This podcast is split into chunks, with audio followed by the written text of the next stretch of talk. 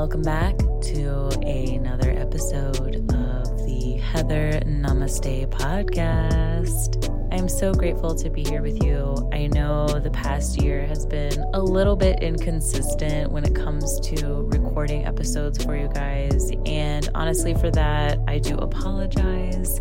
I am working on a planning session for 2022. So hopefully, there will be more wonderful episodes for you to listen to, more cosmic forecasts more meditations and more conversations about yoga.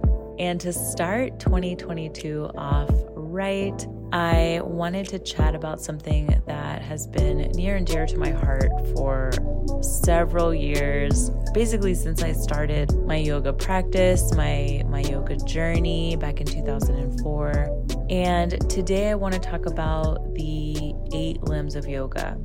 And so, without further ado, welcome back to the Heather Namaste podcast.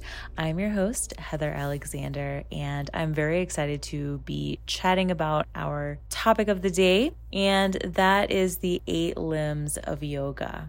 Now, what are the eight limbs of yoga? So, the eight limbs of yoga, as given to us by Patanjali, are guidelines are this moral compass that helps us to live a life that's in accordance with our highest good, with our purpose, and really helps us to gain a deeper connection with the divine. And I think that is so amazing because we use this philosophy, this practice, these guidelines as we navigate through yoga and this helps us to reach our like divine potential our highest selves right? And to connect with the divine. And i think that that's really incredible you know? And yoga you know for so many people yoga actually is a religion. This is a path to enlightenment. This is not for the faint of heart. This is not for the weekend yogi necessarily. You know this is for someone who's very devoted to the path of the yogic life and this is something that I have really devoted myself to wholeheartedly for the past several years. But I feel like this past year that we've been in, you know, the pandemic, and or I guess it's been two years now, the past two years that we've been in this pandemic situation where life is, you know, at home, we're with ourselves, with our thoughts, with our lives and it's easy to fall off the train when you're just kind of like in the midst of just all of this chaos. But I've found that diving deep into the eight limbs of yoga, diving deep into my yoga practice has been really helpful for me, you know, the past couple of years. Not only in helping me get back into physical shape, of course, because yoga definitely does that, but also too to help balance out mind body spirit right? Because i felt like for so long i was living in my head. And of course yeah i was doing the asana practice from time to time but it wasn't like this consistent every day i'm doing my asana you know? It was like okay every other day or every 3 days or sometimes maybe even like once a week i would get on the mat. And like i said it's just doing this practice for the last couple of years, doing the dedicated everyday yoga, doing the dedicated prayers and devotion and meditation and really research into understanding the sutras and understanding really the people that came before us and their journey and all of this wonderful stuff, really just learning about it has been so I mean, there's so many words to describe it. Grounding, enlightening, has been inspiring, motivating. it's really incredible. So that's why I really wanted to share this information with you because I feel like so many people enter into the yogic life by finding the asana first. I mean, that's how I found yoga that's how I found the eight limbs of yoga. That's how I found yoga lifestyle was by finding back in 2004 I had found a it was a yoga DVD by Baron Baptiste and I still have the DVD. It was called or it is called Abs Back and Bliss and it was amazing. there was this awesome upbeat music to the class. There was this connection to the breath as we moved through this kind of rigorous vinyasa. And I was amazed. The very first time I did the class, I was like, holy wow. Let me do more of that. Like, let me do this tomorrow, you know? And I did. I did it like, I don't know, every day that week, I think. And I was so thirsty for more. And I eventually found a yoga studio and started interning there, which was really cool. But, you know, it was the asana. You know, the asana drew me in first.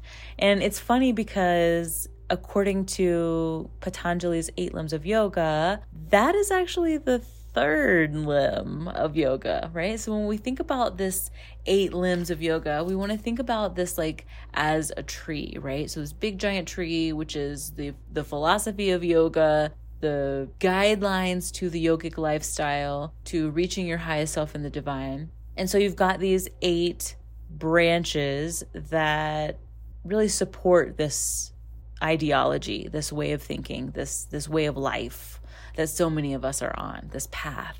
And so when it comes to the eight limbs of yoga, obviously we have eight limbs, but the first two limbs of yoga, yama, the first limb, and niyama, the second limb, actually have five little branches that kind of branch out and describe a little bit more about what those two limbs mean. So let's dive in. So, yama, the first limb of yoga, are really like the moral codes of yoga. They're the social restraints. And so, within the yama, you have five little branches. And those little branches describe the social restraints or these moral codes that we live by as yogis.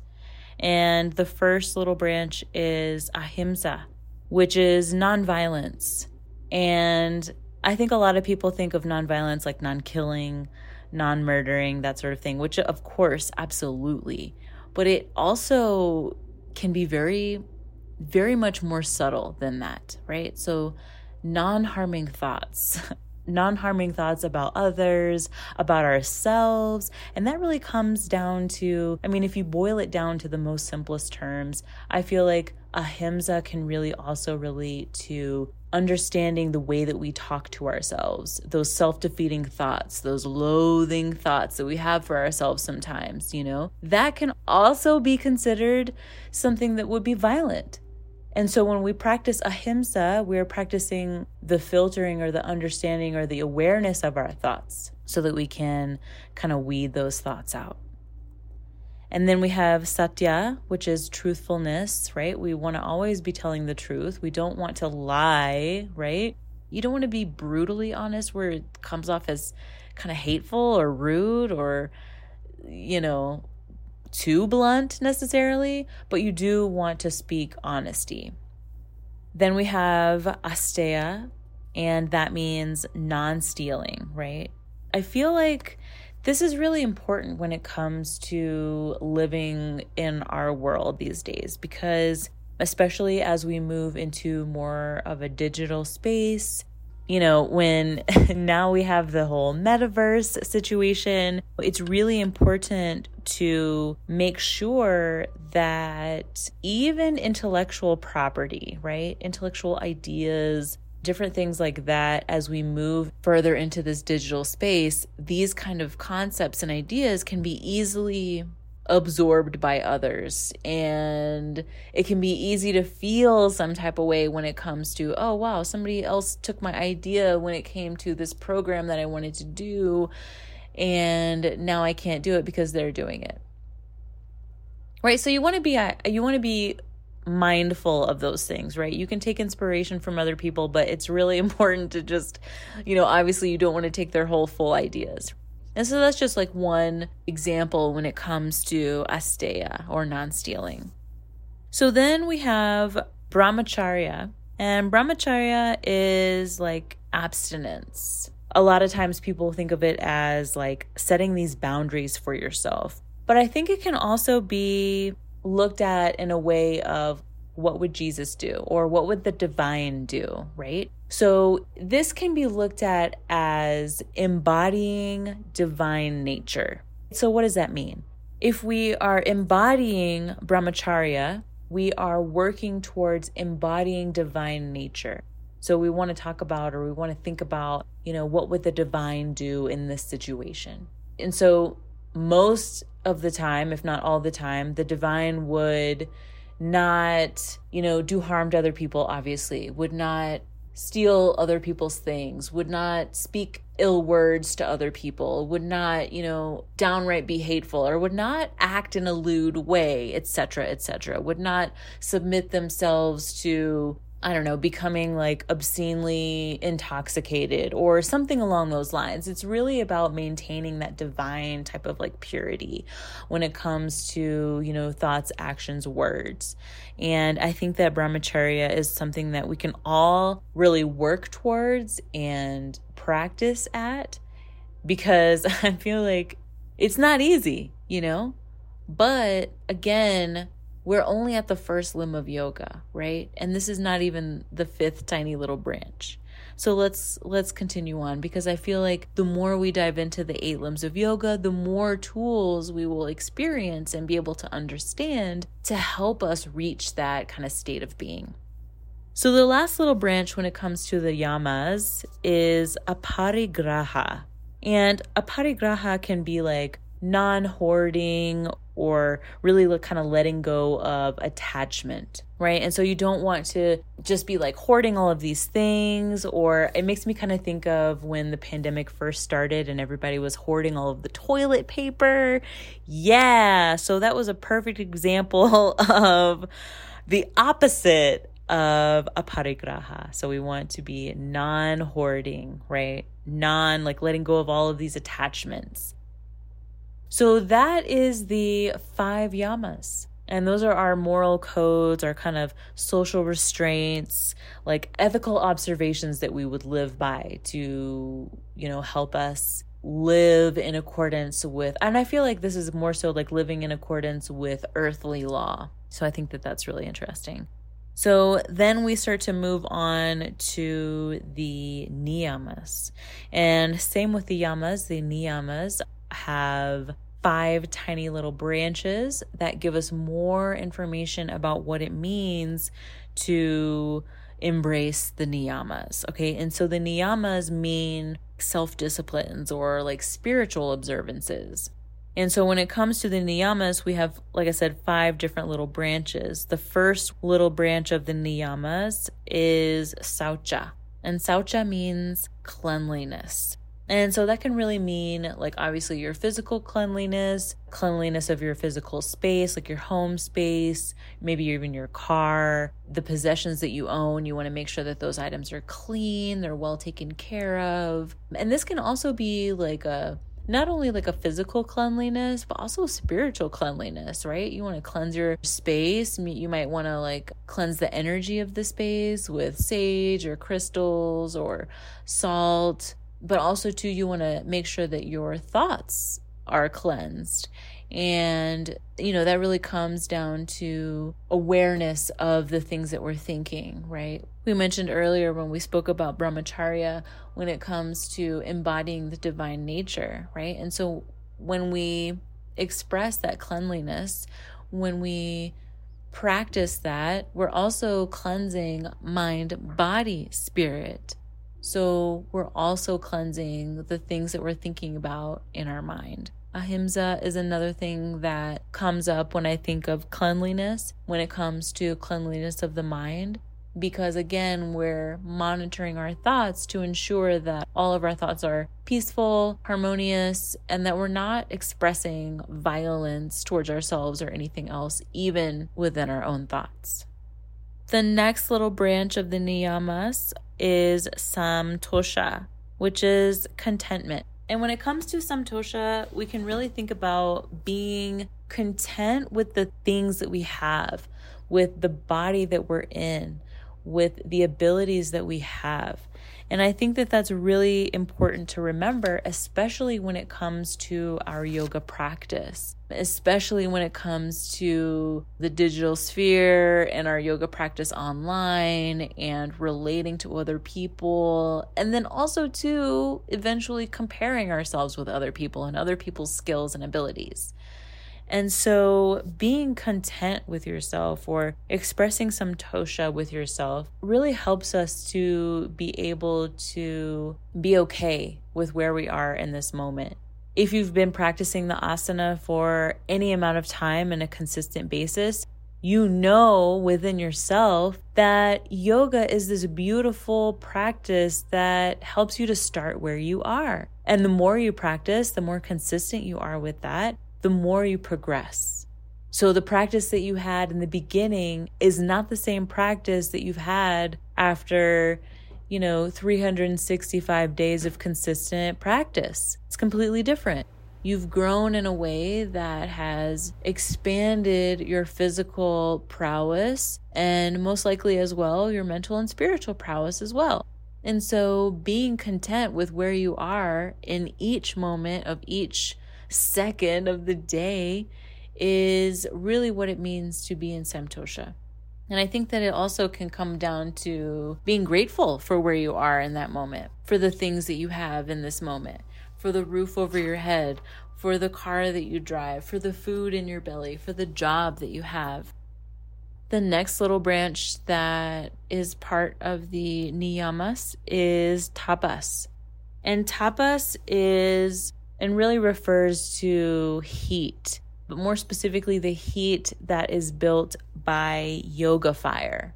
So, we talked about dedication to practice with the Samtosha. We talked about how the more that you're dedicated to your physical practice, the more you're going to be seeing this progression within your practice.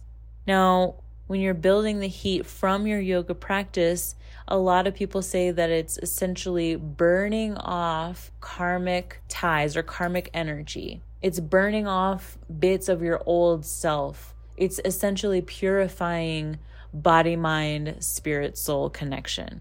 And so that's why practicing is so important. The asana practice, the dedication to stepping onto your mat every day is so important because by building that fire every day, you start to crave that. You start to crave that physical movement, that clearing of your mind as you flow from one pose to the next, syncing each movement with your breath.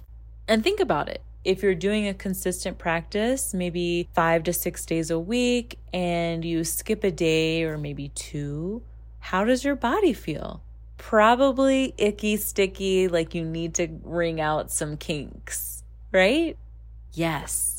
And so that's what we talk about when it comes to tapas. By creating that heat within our body, within that consistent yoga practice, we're able to consistently improve, consistently crave that, and continue on with basically climbing the ladder of understanding, of enlightenment.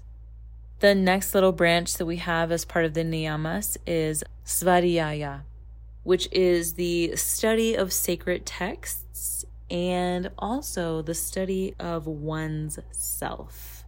So, this is where we start to incorporate the philosophy of yoga. We start to really dive into the Yoga Sutras. We start to dive into the lives and understanding of the ones who come before us.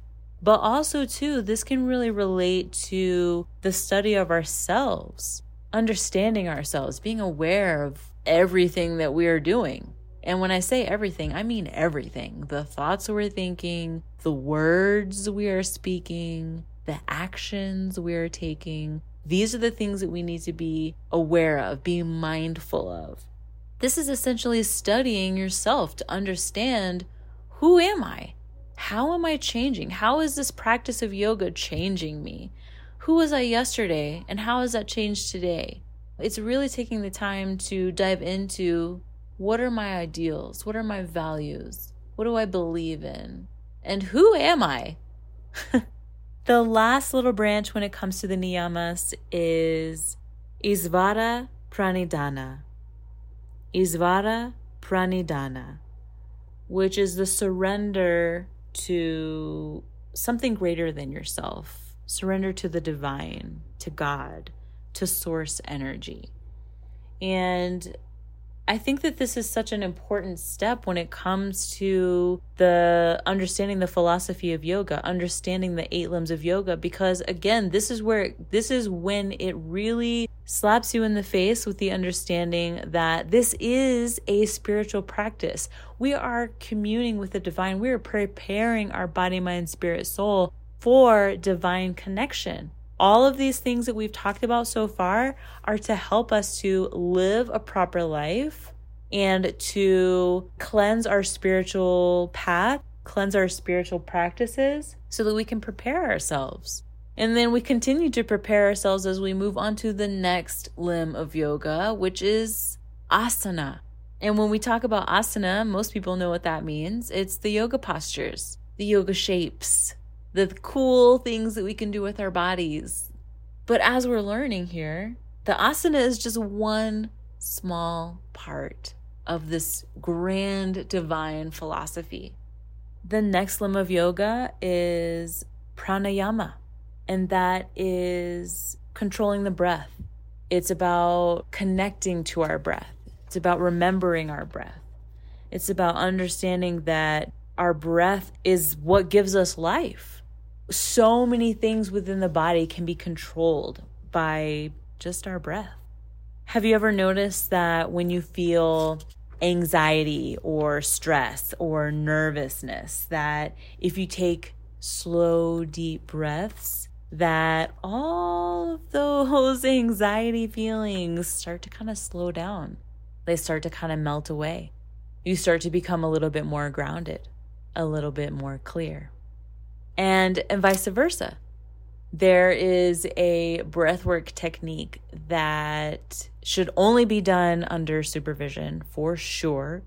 But there's a breathwork technique that incorporates a type of breathing that stimulates a response within the body that churns up not only the fight or flight response, but the trauma that triggered that response.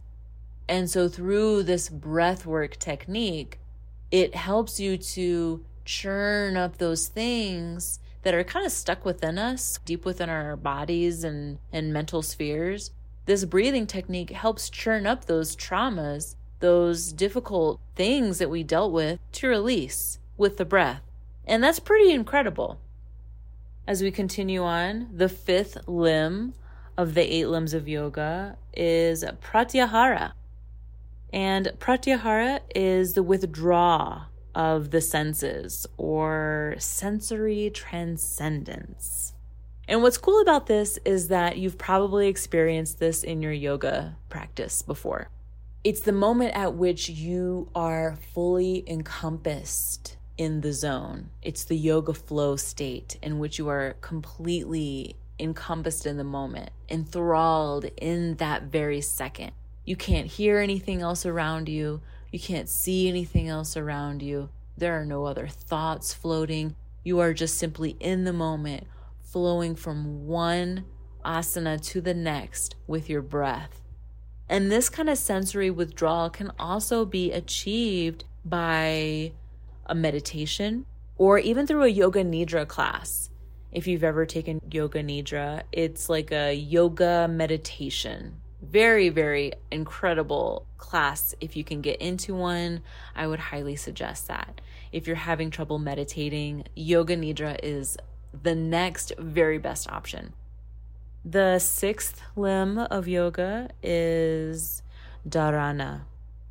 And dharana is concentration or like single point mindedness a lot of people say that dharana is like this is where the meditation actually starts to begin because it can be really difficult to get into a meditative state when it's hard to focus the mind or to even withdraw those senses, as we learned from the fifth limb of yoga, or pratyahara. But when we start to meditate, this is when we can really start to gain some stillness and really start to become in touch with our highest selves. There's these fleeting moments of stillness that start to become a little bit longer each time you practice. And this is like a seed, the seed of stillness. The seventh limb of yoga is dhyana. And this is when your meditation becomes stronger. Like, this is when you start to become into the state of like Zen mindfulness. Things start to roll off your back like water off a duck's back. And the moments of meditation, those still moments start to become increasingly longer. And this is when you start to touch the surface or touch the tip of what samadhi means. And so, with that, we have our eighth limb of yoga, samadhi. And samadhi is like vibrating on the highest level of your being, whatever it is at that particular moment. You become one with universal energy. There is no duality. Now, there are different types or different stages of samadhi, and each person is unique and will experience this in their own way. So, when you try to talk about, oh, this was my enlightenment experience, it might not be the same as someone else's enlightenment experience. So, definitely keep that in mind. So, that is the eight limbs of yoga. And this is really a philosophy that's basically moving us towards our highest selves, moving us towards enlightenment. This practice helps us to vibrate on a higher frequency, not only in our minds, but in our bodies and in our spirits as well. Yoga means union. We achieve this union by noticing sensation, noticing what is happening in our bodies and minds. So it bridges the mind body connection, and with practice and dedication, perseverance and devotion, we can use this philosophy to help us reach our highest selves and reach the divine. I hope this breakdown of the eight limbs of yoga and the yogic philosophy helps you not only in your practice, but in your daily life. I feel like as yogis, it's so important for us to know at least the eight limbs of yoga, if not more, to help you gain a well rounded understanding of the divine practice that you're doing day in and day out. It's not just these fancy poses, it's so much more than that. And I hope that this little talk gave you some much needed insight into the yogic lifestyle. Thank you so much for listening to this episode. I'm so grateful that you took this time to spend with me to dive into yogic philosophy and the eight limbs of yoga to understand this divine practice that much deeper. I hope you all have a beautiful rest of your day. Namaste.